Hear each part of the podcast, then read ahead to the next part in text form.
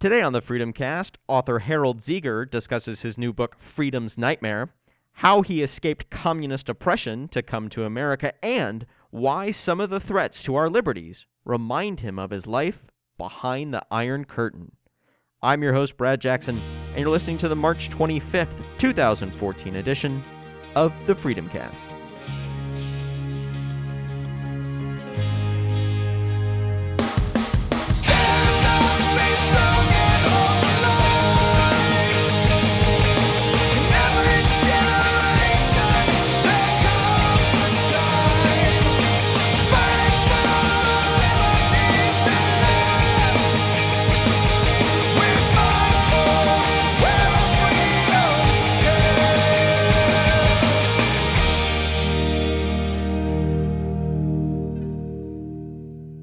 Joining us now on the FreedomCast, author of Freedom's Nightmare, which you can pick up today on Amazon.com. Harald Zieger is here. Harald, thanks so much for joining us. Hello, and thanks for having me on. Let's talk about your story, and it is a fascinating one. Your your background. Uh, you actually grew up behind the Iron Curtain, something that, uh, as a child of the '80s, I saw fall down. Um, tell us your story and how you came to the U.S. because it's it's a real fascinating and, and inspiring story. Yeah, I was um, I was born actually in in West Germany, and for certain reasons uh, we don't have the time to talk about here, but it's de- de- de- described in my book. My mother with us, we were three children at that time, moved in the opposite direction of millions of other Germans from west to east. At this time, 1956, millions of Germans moved from East Germany, uh, fleeing that uh, newly growing oppressive regime. You know, just 11 years after the National Socialist dictatorship was crushed down under the mighty force of the American and the Allied forces, uh, a new dictatorship was established this time a real socialist state dictatorship under the uh, umbrella of the Russian support with military, and people was fleeing. Uh, there was only one hole open, that was Berlin. Berlin was separated into into four sectors as Germany was, and uh, from the east sector into the American sector, there was still the door open, so people was fleeing. We were moving in the opposite direction. With that, when the uh, Iron Curtain finally closed with uh, building the Berlin Wall in 1961. Uh, we were we were jailed, as I call it usually.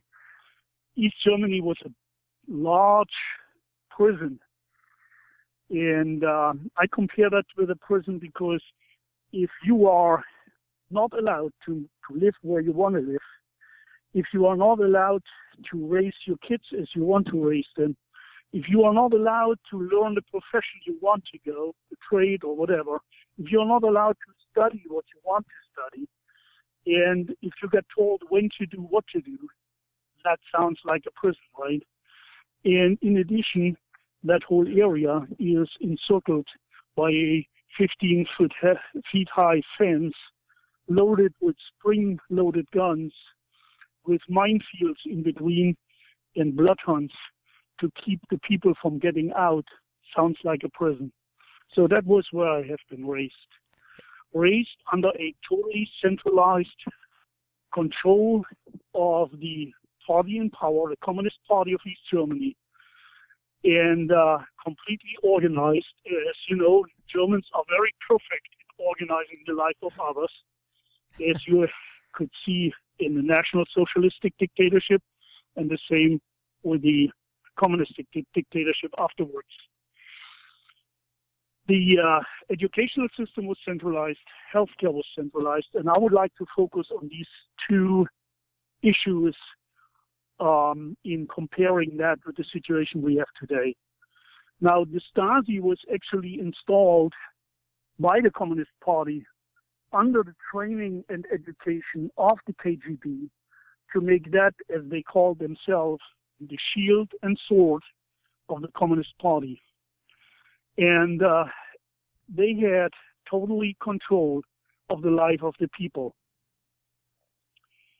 They had now nearly 96,000 official employees and about 360,000 unofficial employees, so-called informants.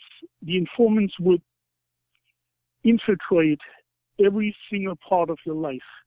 Your relatives would spy for them, your colleagues, your classmate at school, your classmate at the university, everywhere. We usually said if three people standing together, one of them is reporting to the Stasi. Not even the Russian KGB had that ratio of infiltration as the Stasi had. The Stasi uh, ratio was 186 to 1 to the German to the East German publication. Wow. The Russian KGB ratio was 1 in 588.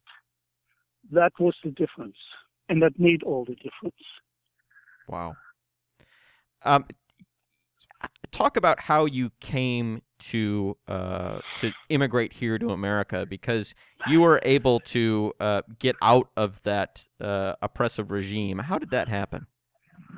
I discovered that because of the laws which are in, in Europe, uh, mainly all of the states in Europe have that law, that your father's citizenship determines the citizenship of the children. Now, the progressives, communists, whatever you call them, have changed that in the meantime so that also the women's or mother's citizenship can determine your citizenship as a as a child. But at this time, it was just father's citizenship. I discovered that my father was originally a Austrian citizen, and even the East German law, the citizenship law of East Germany, defined and determined definitely that that is the way citizenship would be done. Only if you would apply voluntarily for the East German citizenship, if you were not born in East Germany, then you would have the East German citizenship uh, kind of a naturalization process if, if, uh, as you have that here in the States. Now, when I discovered that, I went into the Austrian embassy in, in, in East Berlin and asked the people to find my father, which I didn't know, my biological father, but I didn't know at this time where he lived. But I had some suspicions that he was in Austria. So this guy there said, uh, if your father was an Austrian when you were born, then you are an Austrian citizen too. I said, I don't know. And they said, let's find out. And that was a process which started and was about running for four years. You know, the Austrians invented bureaucracy. Most people don't know that. Now, uh, during that time, a lot of things happened. We don't have the time to talk about that here. It's all in my book. Uh, Stasi was uh, starting to monitor me completely, 24/7. Surveillance was set on my head and all this stuff. But anyway, I was continuously contacting the Austrian embassy. And one day we decided, my wife and I, we decided to take our kids and go there and ask again, how far is the process developed to determine if I'm an Austrian or not. On that day, when we moved to the embassy, towards the embassy, we run into Stasi officers patrolling that street where the embassy was. We could barely outrun them to uh, hit the door of the embassy, and uh, with with that we we actually or I actually got told that I'm an Austrian citizen because only of that they opened the door. Otherwise, we would have been caught by the Stasi and put in, in, in jail. Because if you tried at this time, if you tried to leave East Germany uh, without the allowance of the Communist Party, you would end up for seven years in jail. Seven was the minimum, seven to 12 years. And your children would be taken away and would put under foster care for um, giving them to adoption to communist loyal parents.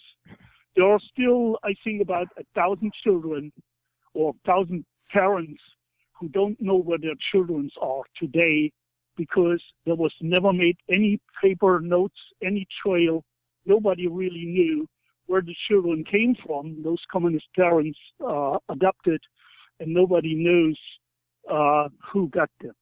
So we had that risk. We went in and got told that I'm an Austrian citizen. Now, with that, I got the Austrian passport, but it wasn't worth anything because there was no visa in. Without a visa, you are not legally allowed in East Germany to own or hold a foreign passport. That would be another reason for jail you for 12, 15 years. So I started to apply for leaving the country, which was another two and a half years fight with the Stasi until 1985 when we got the allowance to get out of this prison.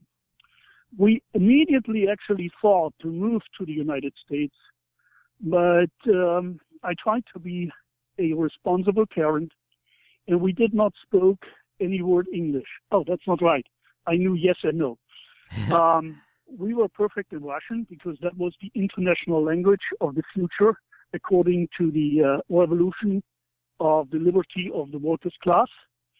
So we had no English. Um, my children were just joining schools, just started ele- elementary school, and I did not want them or me being a load to the American people. That was the reason why we decided not to move immediately to the United States, although that was my dream since many, many years.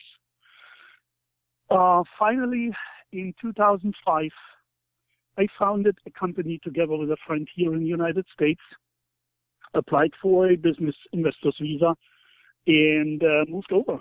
Um, running my, my company pretty successful uh, till 2009 when the industry tanked and uh, I had to let go all my employees. I had seven employees at this time. So that that is the the short version of how I came over here. You uh, have this incredible story. You came, as you mentioned, from a society that uh, heavily monitored what you did and really uh, oppressed uh, freedoms uh, for its people. What parallels do you see here in the U.S. now um, as we have seen over the last 10 years, we've seen the development of the TSA. We have seen uh, revelations about this NSA spying ring. Um, we have seen all these th- this news about these uh, efforts, um, in one sense or another, to re- repress uh, speech that does not agree with the administration. Uh, is is that how you see it? Do you see this uh, this country moving to to something uh, along those lines? We are already there. We are already there. There is not there is not far to look anymore. And just take the NSA. See, the Stasi filtered me out of 17 million people based on a message from a um, informant in West Germany who was a pastor and had visited the year before our church. And he reported to the Stasi. I don't know why he needed a year to get his report through. Maybe because the case officer didn't met him so many times or only once in a while. I don't know. That report came to the Stasi surveillance troops in, in East Germany, telling them that a guy who had made his master's for electronics at the university in Berlin. At this time, he lived at a certain dormitory in Berlin. He had, he is married. He has two children.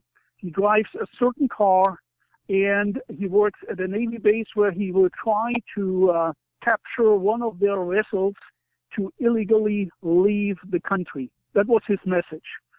Based on those facts, which were very, very weak, the Stasi was possible, was able to put, put me out of 17 million people and put me under a 24-7 surveillance for over two and a half year, years, producing 2,000, uh, 6,000 pages of paper in reports and uh, all kind of stuff. That was 1982 to 1985. There were no cell phones. There were barely any phones in East Germany. The uh, uh, telephone system in East Germany was based on the before the Second World War, I would say. Uh, there were no internet. There was no email. There was nothing like that where you could use electronic surveillance technology to find out who is this guy.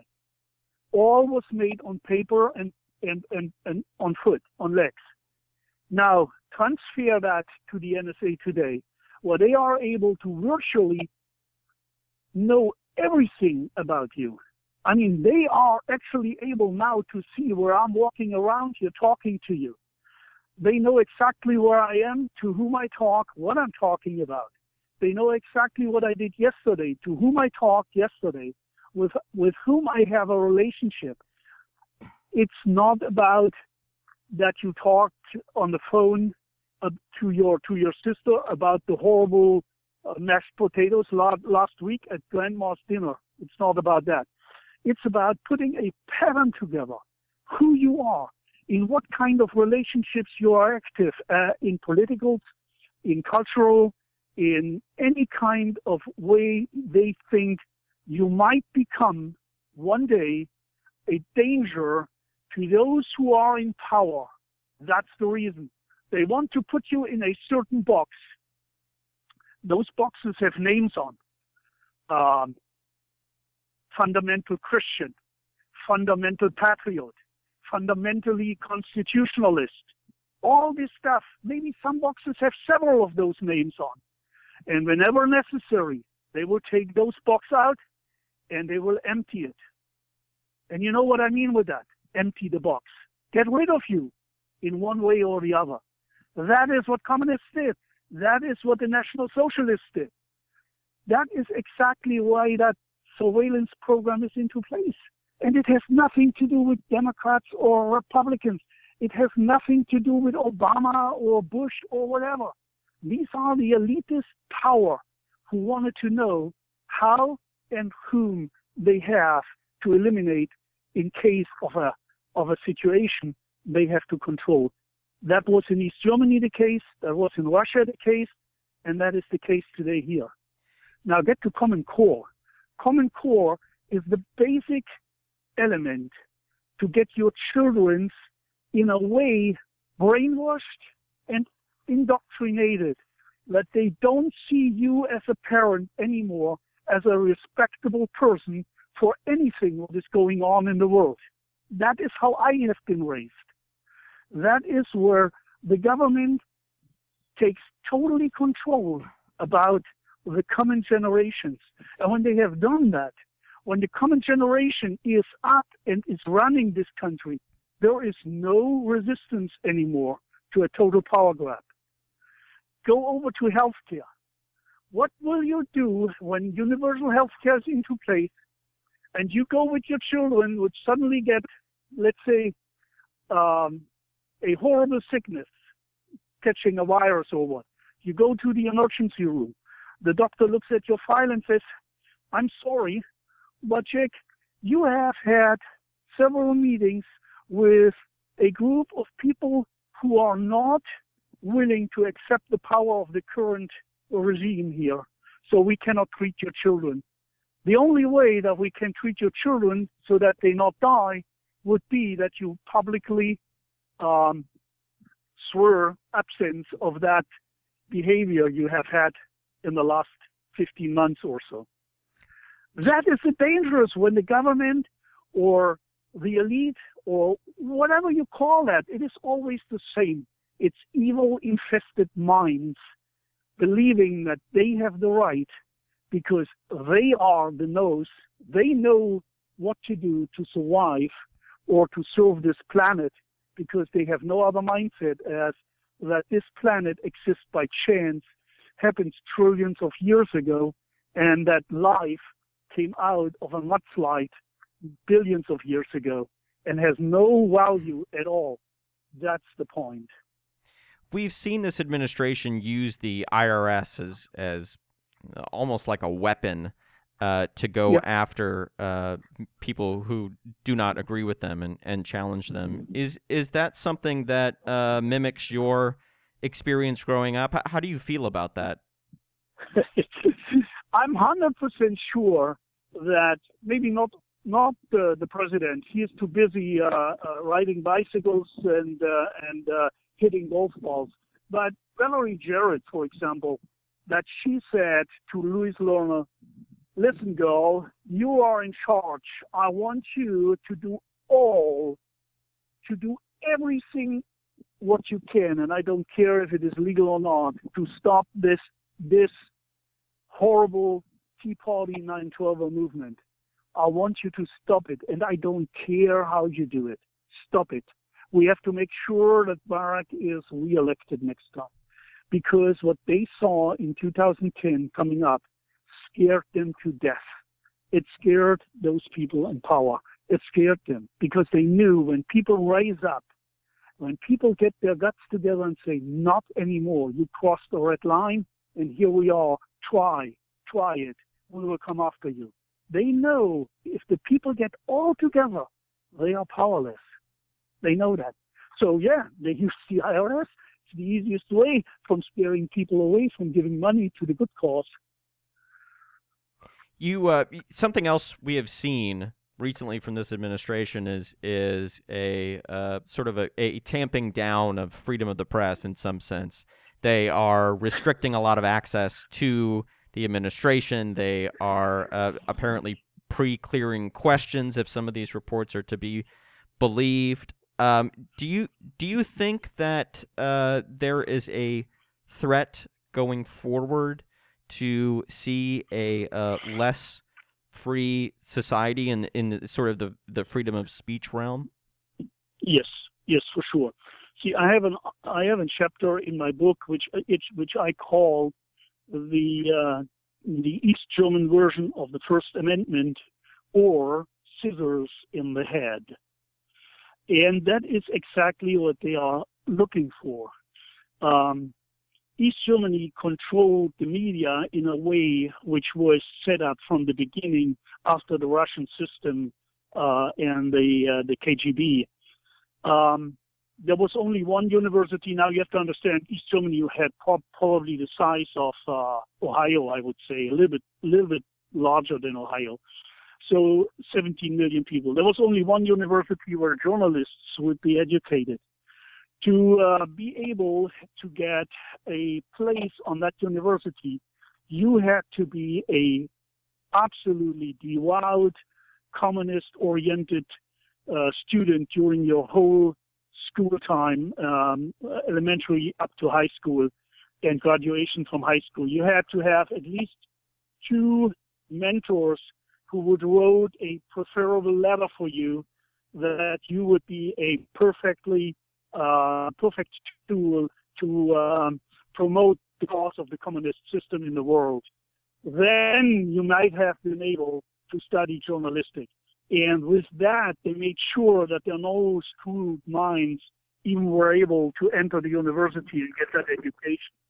Secondly, all of the um, um, journalists were permanently monitored by the Stasi you had a Stasi group in every single redact, uh, uh, um, in every single uh, news media room, and uh, that was when that came out that uh, the Obama administration want to send somebody from the uh, what was that FCC or um, I don't remember the name of that um, alphabetic soup group agency there into the media into the media newsrooms to control how they decide what is news and what not. That scared me immediately because that that's exactly what the East German Stasi did in the communists to control what is what is transmitted to the people and what not. Hundred percent, it's the same system. Do you see? Let's let's go out on this. Do you see a a way to uh, turn this country around? As you said, it was a dream of yours to come to this country to to escape uh, the the oppression of the communist system. Is there a way? Do you believe there is a way to turn this ship around? Now, first, um, let me let me explain why I thought this country is um, was and still is. Um, for us, behind the Iron Curtain, after I turned from a card-carrying member of the Communist Party into a believing Christian, um, America was really that shiny light over the horizon, or let's say behind the barbed wire fences. When I came over here, I soon realized that most of that, what I thought determines your freedom and your liberty over here, was gone.